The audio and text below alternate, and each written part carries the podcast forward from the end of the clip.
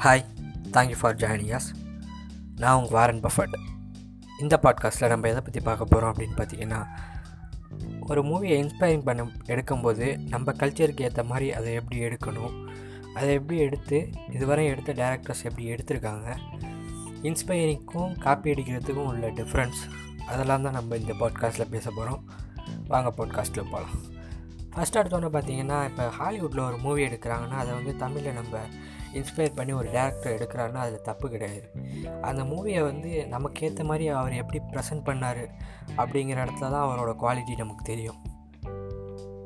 இப்போ ஹாலிவுட்டில் நம்ம எல்லாருக்குமே தெரியும் காட்ஃபாதர் மூவி அதே மூவியை தான் மணிரத்னம் வந்து தமிழில் எடுத்தார்.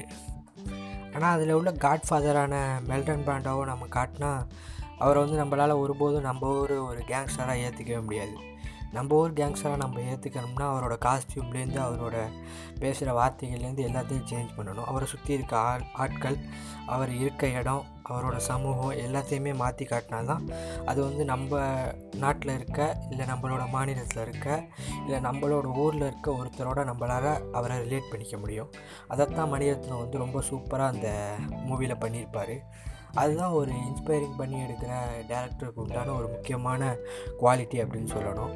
ஹாலிவுட்லேருந்து ஒரு படத்தை நீ இன்ஸ்பைரிங் பண்ணி எடுக்கிறேன்னா அந்த கேரக்டர் எப்படி இங்கே நம்ம வந்து க்ரூம் பண்ணி கொண்டு வரணும் அப்படிங்கிறது நமக்கு தெரிஞ்சிருக்கணும். அதே தான் கமல் வந்து அவரோட அவ்வை சண்முகி படத்தை வந்து அதுவும் ஹாலிவுட்லேருந்து சுட்ட படம் தான். இருந்தாலும் அதுலேயும் ஒரு யூனிக்னஸ் கொடுத்துருப்பாரு. ஒரு மணிவண்ண மாதிரியான ஒரு கேரக்டர் கொண்டு வந்திருப்பார்.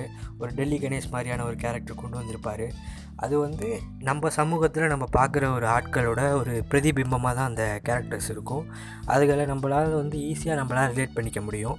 இப்போ ஹாலிவுட்டில் பார்த்தீங்கன்னா குயின்டன் டேரண்டினோ வந்து ஒரு டைரக்ட் ஸ்டேட்மெண்ட் கொடுத்துருப்பாரு. நான் எடுக்கிற மூவிஸ் எல்லாமே நான் முன்னாடி பார்த்த படங்களோட தாக்கங்கள் தான் அப்படின்னு சொல்லிட்டு. ஏன்னா அவர் வந்து ஒரு இந்த கேசட் ஸ்டுடியோவில் வேலை பார்த்தவர். அதனால் அவர் வந்து அவர் நிறையா படங்களை அவர் வந்து பார்த்துருக்காரு. அந்த படங்களோட ஒரு பிரதிபிம்பம் தான் நான் வந்து எடுக்கிற மூவிஸ் அப்படின்னு அவர் சொல்லியிருக்காரு. அவர் சொன்னாலும் அவரோட ஸ்டேட்மெண்ட்டுக்கு வந்து அவர் எப்போயுமே நியாயமாக இருந்திருக்காரு. அந்த மூ அந்த ஒரு ஒரே சீனை அவர் வச்சா கூட வச்சது கிடையாது. வச்சா கூட அதில் அவரோட டேரக்டர் டச் அப்படின்னு சொல்லிங்கிற மாதிரி ஒரு டிஃப்ரென்ஸ் அவர் காட்டியிருப்பார். ஒரு ஒரு அதகலமான ஒரு ஃபைட் சீனோ ஒரு கொடூரமான ரத்த கலரியான ஒரு சீன் நடக்கும்போது ஒரு மெலடியான மியூசிக் போடுறது இல்லை ஒரு காமெடியான மியூசிக் போடுறது அது மாதிரி அவரோட அவருக்கு தெரிஞ்ச விஷயங்களை அவர் வந்து அந்த சீனில் இன்க்ளூட் பண்ணி அதை வேறு விதமாக நம்ம கொடுப்பாரு. அதான் குயின்டனோட ஸ்டைல் ஆக்ஷன் படங்கள் அப்படின்னு சொல்லிட்டு வந்து புருஷ்லி மாதிரி டப்ப டப்புன்னு சண்டை போட்டு இருந்தப்ப கழுத்தை வெட்டி ரத்தத்தை அப்படியே சர்றன்னு மேலே வந்து தெரிக்க விடுறது தான் குயின்டனோட ஸ்டைல் அதில் அவரோட ஒரு டிஃப்ரென்ஸை காட்டியிருப்பார். இப்போ குயின்டனை பார்த்து இந்தியாவோட ஃபிலிம் இண்டஸ்ட்ரியில் ரொம்பவும் இன்ஸ்பயர் ஆனவங்க நிறையா பேர் இருக்காங்க அப்படின்னு சொல்லலாம். பாலிவுட்டில் பார்த்தீங்கன்னா அனுராக் காஷ்யப். தமிழில் பார்த்தீங்கன்னா நம்மளோட நிறைய டேரக்டர் சொல்லலாம். நம்ம வெற்றிமாறன் கூட சொல்லலாம். அப்புறம் பார்த்திங்கன்னா நம்ம எல்லாருக்குமே தெரிஞ்ச ஆரண்ய காண்டத்தை எடுத்த டேரக்டர் அவரோட மூவிஸ் எல்லாமே குயின்டனோட மூவிஸ் மாதிரியே இருக்கும். இருந்தாலும் அவரோட டச் அதில் இருக்கும். அதனால தான் நம்மளால் வந்து அதை கனெக்ட் பண்ணிக்க முடியுது. அவர் வந்து அந்த மூவிஸ் குயின்டனோட ஸ்டைல்ஸ் தான் இருக்கும். இருந்தாலும் அந்த மூவிஸ் வந்து நம்மளோட சமூகத்துக்கு ஏற்ற மாதிரி அவர் ப்ரெசென்ட் பண்ணியிருப்பார். இதே வந்து நம்மளோட கன்னட இண்டஸ்ட்ரியில் பார்த்தீங்கன்னா ரக்ஷித் செட்டி அப்படின்னு சொல்லிட்டு ஒரு டைரக்டர் இருக்கார். அவர் வந்து இப்போ குயின்டன் டேரண்டினோ வந்து அங்கே ஹாலிவுட்லாம் பார்த்தீங்கன்னா வெஸ்டர்ன் ஸ்டைல் மூவிஸ் எடுப்பார். அதுலேருந்து அவர் இன்ஸ்பயர் ஆகி தான் இப்போ ரீசெண்டாக வந்து அவனே ஸ்ரீமன் நாராயணா அப்படின்னு சொல்லிட்டு ஒரு கன்னடத்தில் வந்து ஒரு மாதிரியான ஒரு வெஸ்டர்ன் ஸ்டைலாக மூவி கொடுத்துருப்பாரு. அது ரொம்பவுமே யூனிக்காக இருக்கும். நம்ம ஒரு ஜாக்ஸ் பேர கேரக்டர் மாதிரியான ஒரு கேரக்டர் வந்து அவர் வந்து ட்ரை பண்ணியிருப்பார். அது ரொம்ப நல்லாயிருக்கும் அப்படின்னு தான் சொல்லணும். சூப்பராக இருக்கும் அந்த மூவி பார்க்குறதுக்கு.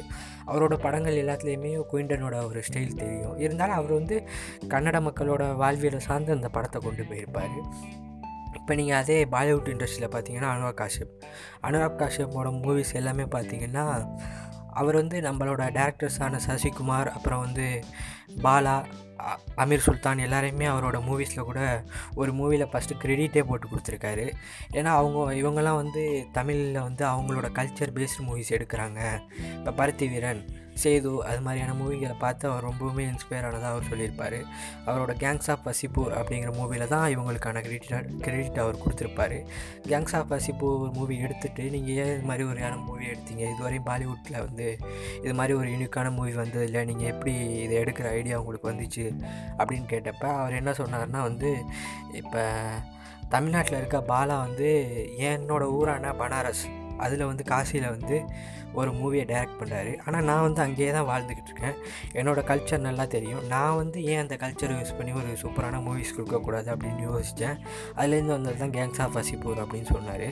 அந்த வேர்டு பார்த்தீங்கன்னா அவர் வந்து கதையை சொல்லலை. அவர் வந்து அந்த இடத்துல மீன் பண்ணது வந்து அந்த காசியில் போய் எடுத்த நான்கடவுள் படத்தோட வந்து அந்த கதையை அவர் சொல்லலை.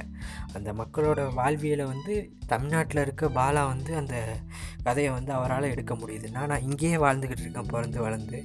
என்னால் இந்த கதையை எடுக்க முடியாதா அப்படிங்கிறது தான் அவர் அந்த இடத்துல கொஸ்டின் பண்ணியிருப்பார். இதுதான் ஒரு டேரக்டருக்கான யூனிக்கான குவாலிட்டி அப்படின்னு சொல்லணும். தமிழில் பார்த்தீங்கன்னா அதே ஆரண்யகாண்டம் மூவி எடுத்த காலகட்டத்தில் அவருக்கு வந்து அந்தளவு வரவேற்பு இல்லை அப்படின்னு தான் சொல்லணும். அதோட ஒரிஜினல் பிரிண்ட்டு கூட இப்போ இல்லை அப்படின்ற மாதிரி சொல்லுவாங்க. ஏன்னு பார்த்தீங்கன்னா அது வந்து போய் சேரலை. மக்களை போய் அடையலை. ஒரு அஞ்சு வருஷமோ ஆறு வருஷமோ கழித்து தான் அது வந்து எல்லோரையும் போய் சேர்ந்துச்சு அப்படின்னு சொல்லலாம். இப்போ இருக்கவங்க தான் அந்த மூவியை பார்த்துட்டு ரொம்ப சூப்பரான மூவி அப்படின்னு சொல்கிறாங்க இப்போ அவர் எடுத்த சூப்பர் டீலக்ஸ் கூட ஒரு வந்த புதுசில் வந்து புரிஞ்சவங்க தான் அதை ஏற்றுவாங்க சில பேர் எல்லாம் சொல்கிறான் ரொம்ப நல்லா இருக்குது அப்படின்னு சொல்லிட்டு நம்மளும் சொல்லுவோம். ஊரோட சேர்ந்து ஓடும் அப்படின்னு சொல்லிட்டு அதை ஒத்துப்பாங்க. அவங்களுக்கு வந்து அது தனியாக தெரியணும். அதான் இன்ஸ்பைரிங் பண்ணி எடுக்கிறப்ப கூட அந்த மூவிஸ்க்கான குவாலிட்டி அவங்க உள்ளேருந்து அந்த படத்தில் காமிச்சிருக்கணும். பழைய படத்தை சுட்டு வைக்கிறது நம்ம அட்லி சுட்டு வைப்பாப்புல அதே படத்தை அதே சீனை அதே மாதிரி எடுத்து வைக்கிறது. அது வந்து அது தேவையில்லை. நீ டேரக்டராக இருக்க வேண்டியதில்லை. அந்த காசை வந்து இரநூறு கோடியை ஒரு நாலு நல்ல டேரக்டரை கொடுத்தா அவங்க தனித்தனியாக ஒரு நாலு சூப்பர் படம் எடுத்து கொடுப்பாங்க. அது வந்து அதெல்லாம் தேவையே இல்லை. அதுக்கு போயிட்டு வே வேலை தான் செய்யணும். பணம் தான் சம்பாதிக்கணும்னா அது வேறு வேலையில் சம்பாதிக்கலாம். அதை போயிட்டு ஆர்ட்டில் போய் அந்த வேலையை பார்க்கக்கூடாது அதுவும் உலகத்திலே இதுதான் சூப்பரான ரைட்டிங்னு வந்து அந்த ஆடியோ ஃபங்க்ஷனில் சொல்கிறதெல்லாம் அட்ராசிட்டியின் உச்சம் அப்படின்னு தான் சொல்லணும். அது வந்து அதான் அது மாதிரி படங்கள் எடுக்கிற டேரக்டர்ஸ் கூட அது மாதிரி வார்த்தைகளை விட மாட்டாங்க. ஏன்னா அவங்களுக்கு தெரியும். நம்மளும் ஒரு டயத்தில் தப்பு பண்ணுவோம். அதனால் நம்ம வந்து அது மாதிரி பேசக்கூடாது அப்படின்னு சொல்லிட்டு இப்போ நம்ம வெற்றிமாறன் பார்த்திங்கன்னா அசுரன் படத்துக்கெல்லாம் வந்து அவர் டேரெக்டாக கதை எழுதலைன்னா எழுதலாம். அவர் வந்து ஒரு நாவலை தெளிவு தான் அந்த கதையை எழுதியிருப்பார். ஏன்னா அந்த அந்த நாவலை தெளிவி தன்னோட கதை தன்னால் கதை நல்லபடியாக எழுத முடியலைன்னா ஒருத்தங்கிட்டேருந்து கடை வாங்கி ஒரு நாவல்லேருந்து மூவி எடுக்கிறது தப்பு இல்லை அப்படிங்கிற ஒரு நல்ல எண்ணம் அவர் மனசில் இருக்குது நம்மளால் டைரக்ட் பண்ண முடியும். கதையை வந்து இன்னொருத்தரால் கொடுக்க முடியும்னா நம்ம ஏன் அதை யூஸ் பண்ணிக்கக்கூடாது? நமக்கு தேவை ஒரு நல்ல படத்தை எடுக்கிறது அப்படிங்கிற ஒரு கிளியரான மைண்ட் செட் வந்து வெற்றிமாறன்ட்ட இருக்குது அது மாதிரியான மைண்ட் செட் உள்ள டேரக்டர்ஸ் தான் எல்லா ஃபிலிம் இண்டஸ்ட்ரிக்கும் முக்கியம் அப்படின்னு சொல்லணும். இப்போ வந்து ஹாலிவுட்டில் சொல்லுவாங்க பணத்தை கொட்டி படம் எடுப்பாங்கன்னு சொல்லிட்டு. பணத்தை கொட்டி படம் எடுக்கிற ஜேம்ஸ் கேமரன் கூட அவரோட கதையில் வந்து அவ்வளோ உன்னிப்பான ஒரு வேலைகள்லாம் இருக்கும். நம்ம டைட்டானிக் மூவியில் என்ன தான் கப்பல் வந்து கடலுக்குள்ளே போகிற சீனு நமக்கு ரொம்ப பிடிச்சிருந்தாலும் அந்த சும்மா ஒரு தனியாக ஒரு ரூம்குள்ளே விட்டு ஒரு சீன் எடுத்தால் கூட அந்த ரெண்டு பேர் லவ்வர்ஸுக்குள்ளே ஜாக் ரோஸுக்குள்ள அந்த கெமிஸ்ட்ரி நமக்கு வந்து அந்த கப்பலோட பெருசாக தெரியும் அப்படின்னு சொல்லணும். அது மாதிரியான படங்கள் தான் எடுக்கணும். இது வந்து இந்த விஜயையும் நயன்தாராவும் வச்சு நம்ம தலைவர் அட்லி ஒரு சீன் உருவாக்கியிருப்பாப்புல இல்லை பிகில்ல. இந்த பிரியாணி கொண்டு வர சீனு அதெல்லாம் மனுஷன் பார்க்க முடியுமா? பார்த்தா மனுஷன் தூங்க முடியுமா? கருமத்தை இதெல்லாம் எடுக்கலாமா? இதெல்லாம் பார்த்தா கிட்ட சேர்ப்பாங்களா? நல்ல டேரக்டர் ஒன்று இப்படி தான் கேட்க தோணுது. அது மாதிரி தான் எடுத்து வைக்கிறான் சிறுத்தை சிவாவை சொல்கிறாங்க கேவலமாக படம் எடுக்கிறான்னு ஆனால் அவன் இந்த அளவுக்கு அடிமட்டத்தில் போய் நோண்டலையா? இவன் அந்தளவுக்கு கேவலமாக எடுக்கிறான் படம். இவெல்லாம் இப்போ நம்ம வந்து நம்மலாம் வந்து மூவிஸ் பார்க்குறோம். மூவிஸ் பார்க்கும்போது தெரியுது இது வந்து இவ்வளோ சூப்பராக இருக்குது இதை வந்து இப்படி க்ரியேட் பண்ணியிருக்காங்க. இது இப்படி இருந்தால் நல்லாயிருக்கும் அப்படின்னு நம்ம சொல்கிறோம் நம்மளால் ஒரு மூவி கதை எழுத முடியுதோ இல்லை ஒரு படம் டைரக்ட் பண்ண முடியுதோ இல்லை. நீ வந்து அதே இண்டஸ்ட்ரியிலான இருக்க. நீ அதுக்கான முயற்சியை எடுத்து ஒரு நல்ல படத்தை வந்து மக்களுக்கு கொடுக்க ட்ரை பண்ண என்ன? இப்போ மணிரத்னம் பார்த்தீங்கன்னா ஆரம்ப கட்டத்தில் மணிரத்னம் வந்து சினிமா இண்டஸ்ட்ரிக்குள்ளே என்ட்ரு ஆகும்போது அவரோட மூவிஸ் எல்லாமே வேறு ரகமாக இருந்துச்சு. வர வர வர அது வந்து கொஞ்சம் கொஞ்சமாக ஃபேட் அவுட் ஆகிட்டே போகுது அப்படின்னு தான் சொல்லணும். இப்போ இருக்க மூவிஸ்லாம் பார்த்தீங்கன்னா தோட்டத்தோட அந்த குவாலிட்டி இல்லை அது இல்லை அது இல்லைன்னு சொல்கிறாங்க ஆனால் மனித தோட்டத்தோட மூவிஸ் எல்லாமே பார்த்தீங்கன்னா ஏதோ ஒரு சுட்ட கதையாக தான் இருக்கும். அந்த சுட்ட கதையிலையும் அவரோட குவாலிட்டி அங்கே காட்டியிருப்பார். இப்போ ராவணன் மூவி இருக்குல்ல அது என்ன கதை? உலகறிஞ்ச ராமாயண கதை. அதுதான் அந்த ராவணன் படத்தோட கதை. அதை வந்து அவரோட விதமாக அவர் எப்படி அதை டைரக்ட் பண்ணியிருக்காரு அப்படிங்கிறது தான் அங்கே மேட்ரு இப்போ அதான் ஃபஸ்ட்டு சொன்ன மாதிரி காட்ஃபாதர் என்ன கதை? காட்ஃபாதரோட கதை தான் நம்ம வேல்நாயக்கர் கதை. இருந்தாலும் வேல்நாயக்கர் ஏன் யூனிக்காக இருக்காருன்னா அங்கே வந்து மணிரத்னத்தோட அந்த டைரக்ஷன் ஏஆர் ரகுமானோட இசை அதெல்லாம் இருக்கணும். அதுக்கு மாதிரி ராஜா ராணியை கொண்டு போயிட்டு நம்ம கொண்டு போயிட்டு மணிரத்னம் படத்தோட வச்சு இந்த படத்தோட கதை தான் இந்த படம். ஆனால் இது வந்து எவ்வளோ சூப்பராக இருக்குது அப்படின்னு சொல்ல முடியுமா? எக்காலத்துலையும் சொல்ல முடியாது. ஏன் அட்லியை மறுபடியும் மறுபடியும் நம்ம குறிப்பிட்டு சொல்கிறோம்னா இது மாதிரி விஷயங்களை செய்யும்போது மற்றவங்களுக்கும் தோணும். நம்ம இவ்வளோ எஃபர்ட் போட்டு ஒரு மூவி எடுக்க பண்ணுறோம் கதை எழுதுகிறோம் இவ்வளோ கஷ்டப்பட்டு டைரக்ட் பண்ணுறோம் இவ்வளோ நேச்சுரலாக ஒரு மூவியை ரெடி பண்ணுறோம் ஆனால் அதே மாதிரி இன்னொருத்தன் வந்து சும்மா ஒரு கேவலமான செட்டில் போட்டு ஓடி ஆற பொண்ணு எல்லாத்தையும் பைசைக்கிள் கிக் அடிக்க விட்டு அதே அளவுக்கு பேரையும் புகழையும் சம்பாதிக்கிறானே அப்படிங்கும்போது அவங்களுக்கு அந்த வருத்தம் வருமா இல்லையா? மகாநதி படத்தில் வந்து கமல் கேட்பார் ஒரு நல்லவனுக்கு கிடைக்க வேண்டிய எல்லாமே ஒரு கெட்டவனுக்கே கிடைக்குது ஏன் சார் அப்படின்னு. அது மாதிரி தான் ஒரு டேரக்டருக்கு இவர் சேலை பார்த்தா தோணும். இப்போ பார்த்தீங்கன்னா தமிழ் மூவி டேரக்டர்ஸ் எல்லாமே இப்போ உள்ள காலகட்டத்துக்கு வந்து நல்ல மூவிஸ் கொடுக்குறாங்க அப்படின்னு தான் சொல்லணும். இப்போ வந்திருக்க டேரக்டர்ஸ் எல்லாமே வந்து அவங்க வந்து ஓனாக க்ரியேட் பண்ணணும் அப்படின்னு தான் நினைக்கிறாங்க. இப்போ தலை மூவிஸ் எடுத்துக்கிட்டு இருக்க டேரக்டராக இருக்கட்டும் ஏன் மாஸ்டர் இப்போ எடுத்திருக்க அவராக இருக்கட்டும் அவரும் கூட அவருக்கான யூனிக்கான குவாலிட்டிஸாக அவங்க காட்டிக்கிட்டு இருக்காங்க. அப்படிப்பட்ட டேரக்டர்ஸ் தான் இண்டஸ்ட்ரியோட வளர்ச்சிக்கும் அதை வந்து ரசிகர்களோட தேவைக்கும் தேவைப்பட்ட மூவிஸ் கொடுப்பாங்க. இப்போ மலையாளத்தில் பார்த்தீங்கன்னா இப்போ ரீசெண்டாக இறந்து போன சச்சி அவரோட மூவிஸ் எல்லாமே பார்த்தீங்கன்னா கதை வந்து ஒன்றுமே பெருசாக இருக்காது. டிரைவிங் லைசன்ஸ் மூவிலாம் பார்த்தீங்கன்னா ஒன்றுமே கிடையாது. ஒரு ஹீரோ வந்து ஒரு டிரைவிங் லைசன்ஸ் எடுக்கிறாரு. அவர் கேட்டால் வீட்டுக்கு வரப்போகுது டிரைவிங் லைசன்ஸ் ஆனால் அதில் ஒரு ட்ராமாவை க்ரியேட் பண்ணி அந்த ட்ராமா மூலயமா அந்த ஹீரோவுக்கும் அந்த அவர் வந்து வில்லன் கிடையாது. அவரும் ஒரு ஹீரோ அப்படின்னே சொல்லலாம். அவருக்கும் உண்டான ஈகோ கிளாஸை வந்து ஒரு அருமையான படமாக அந்த படம் கொடுத்துருப்பாங்க. அது மாதிரியான மூவிஸ் எடுக்கிற டேரக்டர்ஸ் தான் என்றைக்குமே நினச்சிருப்பாங்க. நம்ம வந்து மலையாள இண்டஸ்ட்ரியை வந்து மலையாள இண்டஸ்ட்ரியில் வந்து பாலிவுட்டில் சொன்ன மாதிரியோ அனுராக் காஷ்யப்பையோ தமிழில் சொன்ன மாதிரியோ நம்ம எடுத்து சொல்ல வேண்டியதில்லை. ஏன்னா அங்கே முக்கால்வாசி டேரக்டர் அப்படியான படத்தை தான் கொடுத்துக்கிட்டு இருப்பாங்க.